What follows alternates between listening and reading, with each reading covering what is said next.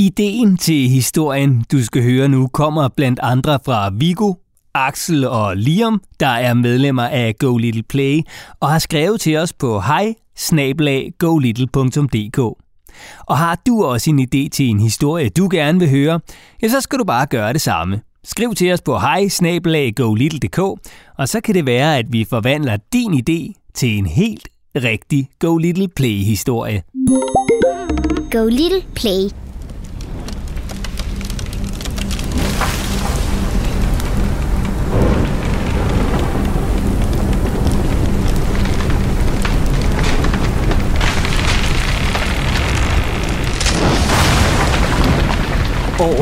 er 1942.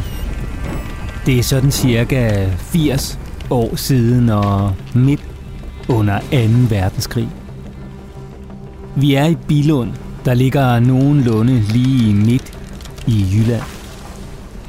En kæmpe stor ildebrand raser.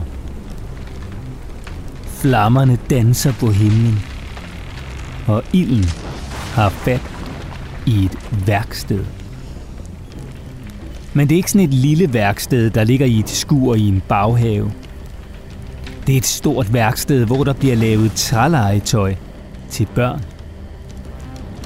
Og legetøjet, der bliver lavet på værkstedet, det er mega populært blandt børn i hele Danmark.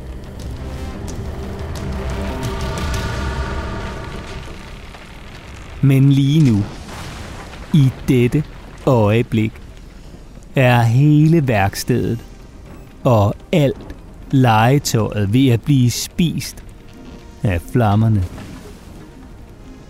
Ilden får bedre og bedre fat. Trælegetøjet får flammerne til at vokse og vokse, og til sidst er værkstedet brændt helt ned. Alt er væk. Både trælegetøjet og alle de tegninger, som værkstedets ejer har tegnet for at kunne huske, hvordan legetøjet skal se ud. Og her kunne historien så have sluttet.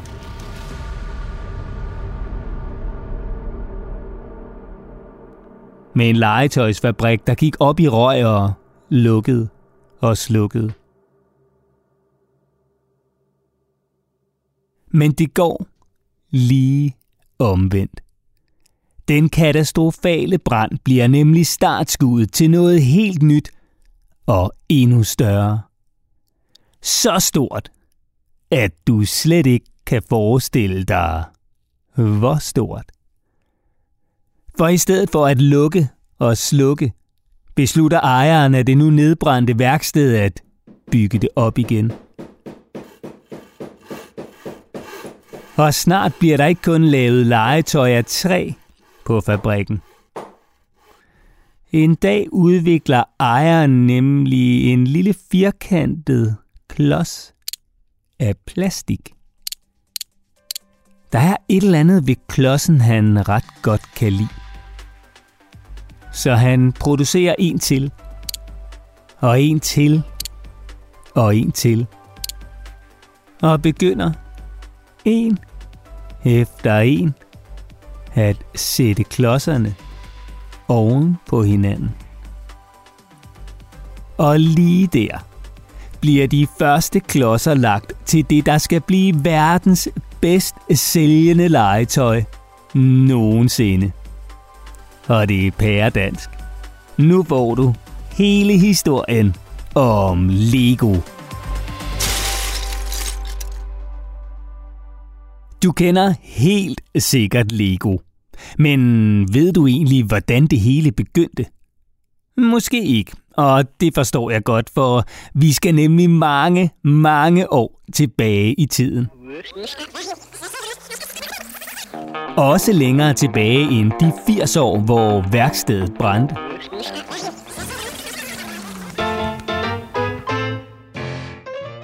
For historien om Lego begynder nemlig lang tid før det. For mere end 100 år siden, helt præcist i 1916, købte en mand, der hed Ole, et lille snedkerværksted i Bilund. Og en snedker, ja, det er sådan en, der arbejder med træ. Ole var også selv snedker og tømrer. Og derfor begyndte han at lave møbler på sit nye værksted. Men nogle år senere blev hele verden ramt af en krise, hvor folk ikke havde særligt mange penge. Det var i 1930'erne altså, for mere end 90 år siden.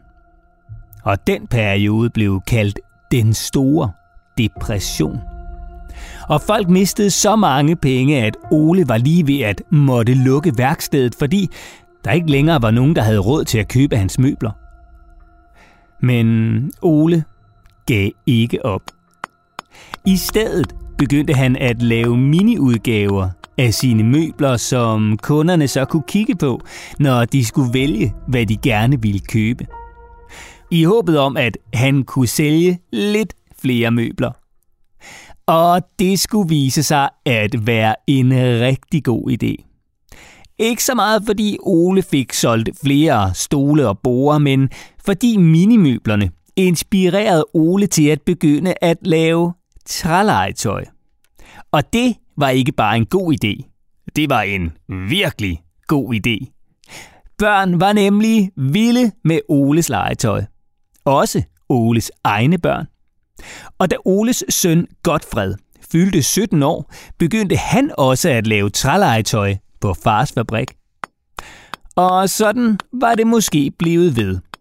Hvis ikke det lige var, fordi far Ole havde opdaget et helt nyt og spændende materiale. Plastik.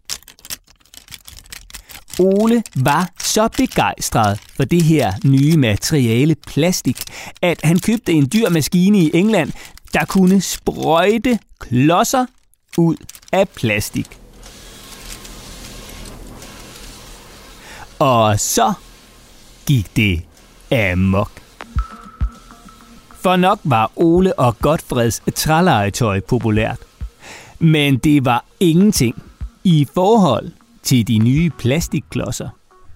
Selvom de første klodser var ret, nå ja, klodset.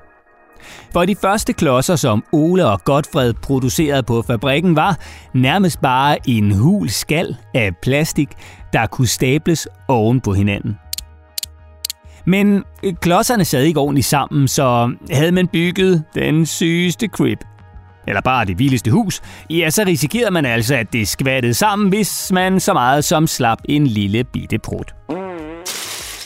Næsten i hvert fald. Måske var det en stor brud, der skulle til, men you get the point. Men det skulle Sønneke, altså Godfred, få lavet om på.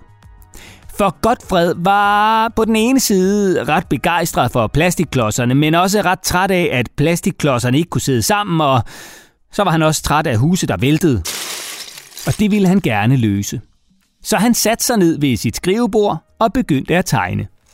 Og han tegnede, og tegnede, og tegnede. Og lige pludselig var han kommet frem til noget, der var intet mindre end genialt.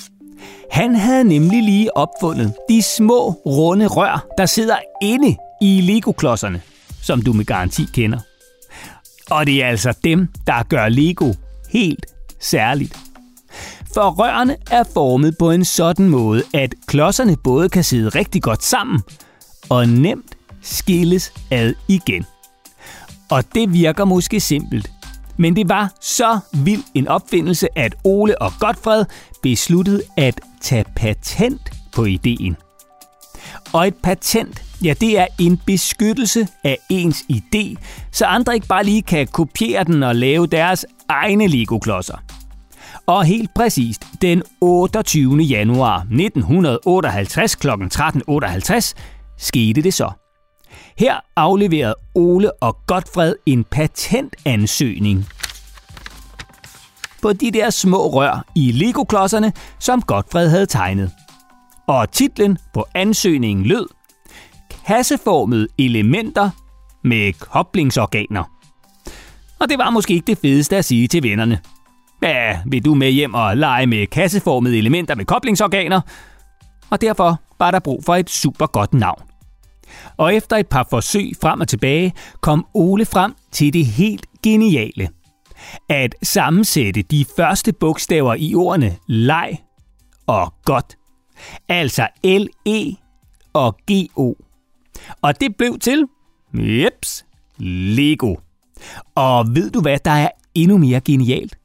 Det er, at Lego på latin, som er sådan et old gammelt sprog, man brugte for mange år siden, ja, det betyder jeg sammensætter. Og det er jo det, man gør, når man bygger med Lego.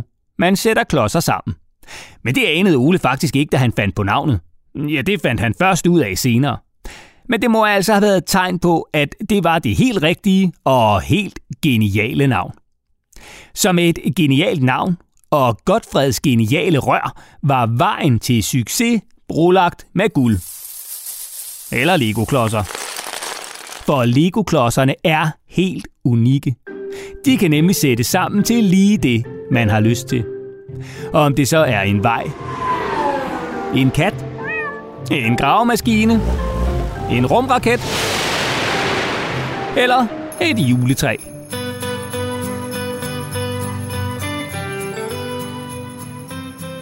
Der findes millioner, milliarder af forskellige måder at sætte klodserne sammen på.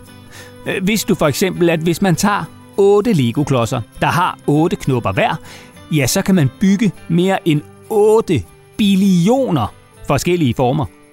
Og 1 billion, det er altså det samme som 1000 milliarder.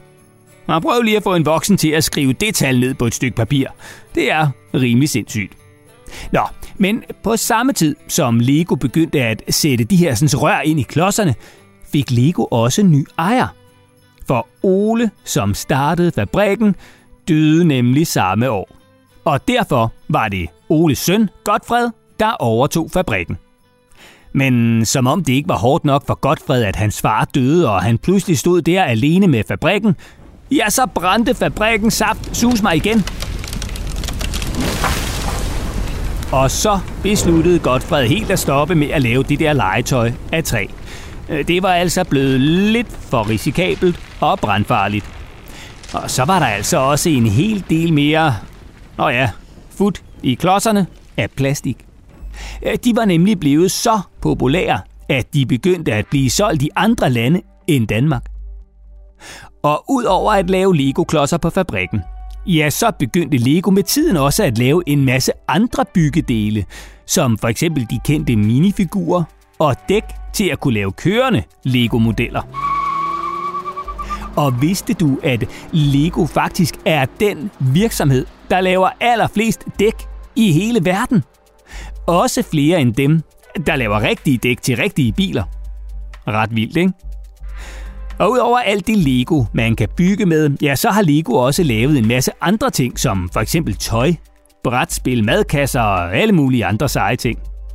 Og alle de ting sælger Lego i deres butikker, som ligger over hele verden.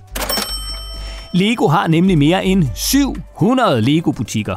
Butikker, som altså kun sælger Lego-ting. Og der kommer hele tiden flere og flere butikker til. En af de allernyeste butikker ligger faktisk lige her i Danmark. Lige ved Tivoli i København. Men vi skal altså lige tilbage i tiden endnu en gang. For mens Lego-klodserne blev mere og mere populære, var der også flere og flere, der ville se, hvor og hvordan de blev lavet. Og lige pludselig besøgte flere end 20.000 mennesker Lego-fabrikken i Bilund hvert eneste år.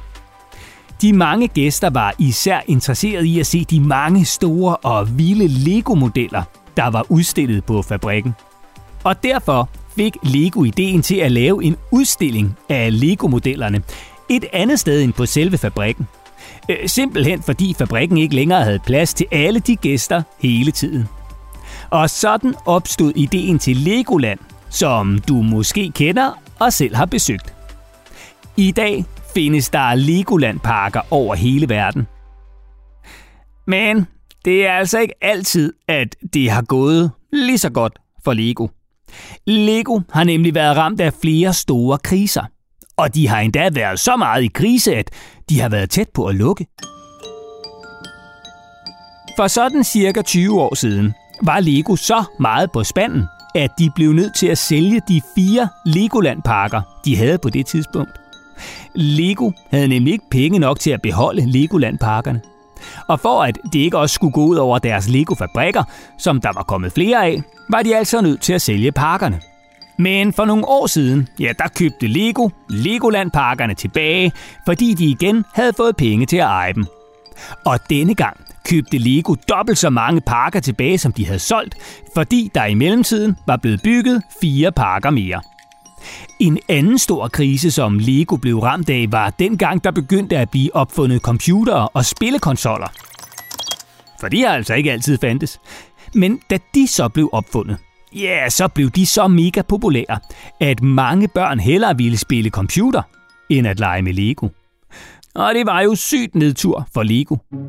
For hvad skulle de nu gøre, når børn hellere ville spille computer eller Playstation, end at bygge med klodser? Lego blev nødt til at finde på noget nyt, der igen kunne få børn til at lege med Lego. Og manden, der havde ansvaret for at finde på, var Godfreds søn, Kjeld, der nu var blevet chef for Lego. Men hvad pokker skulle det dog være? De tænkte og tænkte og tænkte på Lego i Bilund. Men så, lige pludselig, kom redningen, der skulle gøre Lego sygt populært igen. Nemlig en aftale med det amerikanske filmselskab Lucasfilm, der har lavet Star Wars-filmene. De gav nemlig Lego lov til, mod betaling selvfølgelig, at lave Star Wars Lego. Og senere blev det så også til Harry Potter og Batman Lego og en masse andet Lego med andre kendte figurer. Og det blev et kæmpe hit. Så det var altså Luke Skywalker, Harry Potter og Batman, der i samlet flok fik reddet Lego. Og tak for det. Og siden har Lego så også selv lavet computerspil og film. Du kender måske allerede Lego Movie-filmene eller filmene om Lego Ninjago og Lego Batman. Det er bare nogle af de film, som Lego selv har lavet. Og de er blevet mega populære. Og det er ikke det eneste nye, der er blevet mega populært de seneste år. For i Bilund er der nemlig blevet bygget et helt Lego House. Og hvis du ikke har hørt om Lego House eller har besøgt det før, så er det altså et gigantisk hus, der ligger i Bilund, ligesom Legoland og Lego-fabrikken også gør.